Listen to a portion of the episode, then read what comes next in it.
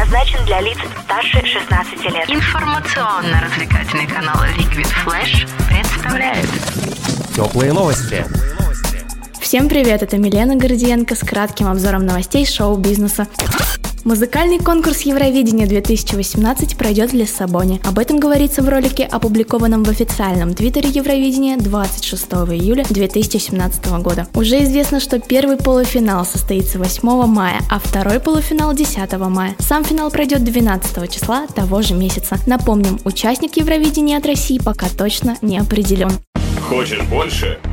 Нет, это не реклама ставок на спорт. Заходи. На новое вещание .рф. Узнай больше о передачах Liquid Flash и вместе с нами войди в историю нового вещания.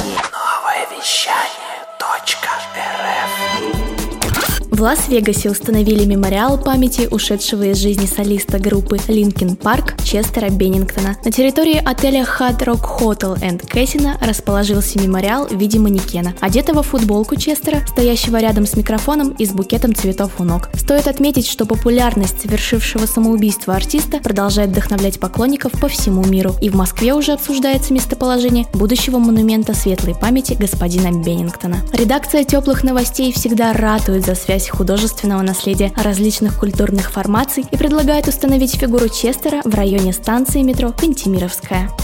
Американская певица Лаура Перголиц, более известная как LP, выступит на открытии фестиваля «Новая волна-2017», проходящего в Сочи 8 августа 2017 года. На сцене New Wave Hall в Олимпийском парке выступят такие известные артисты, как Сергей Лазарев, Айова, Полина Гагарина и многие другие. А на закрытии фестиваля британский певец Робби Уильямс исполнит 7 своих хитов.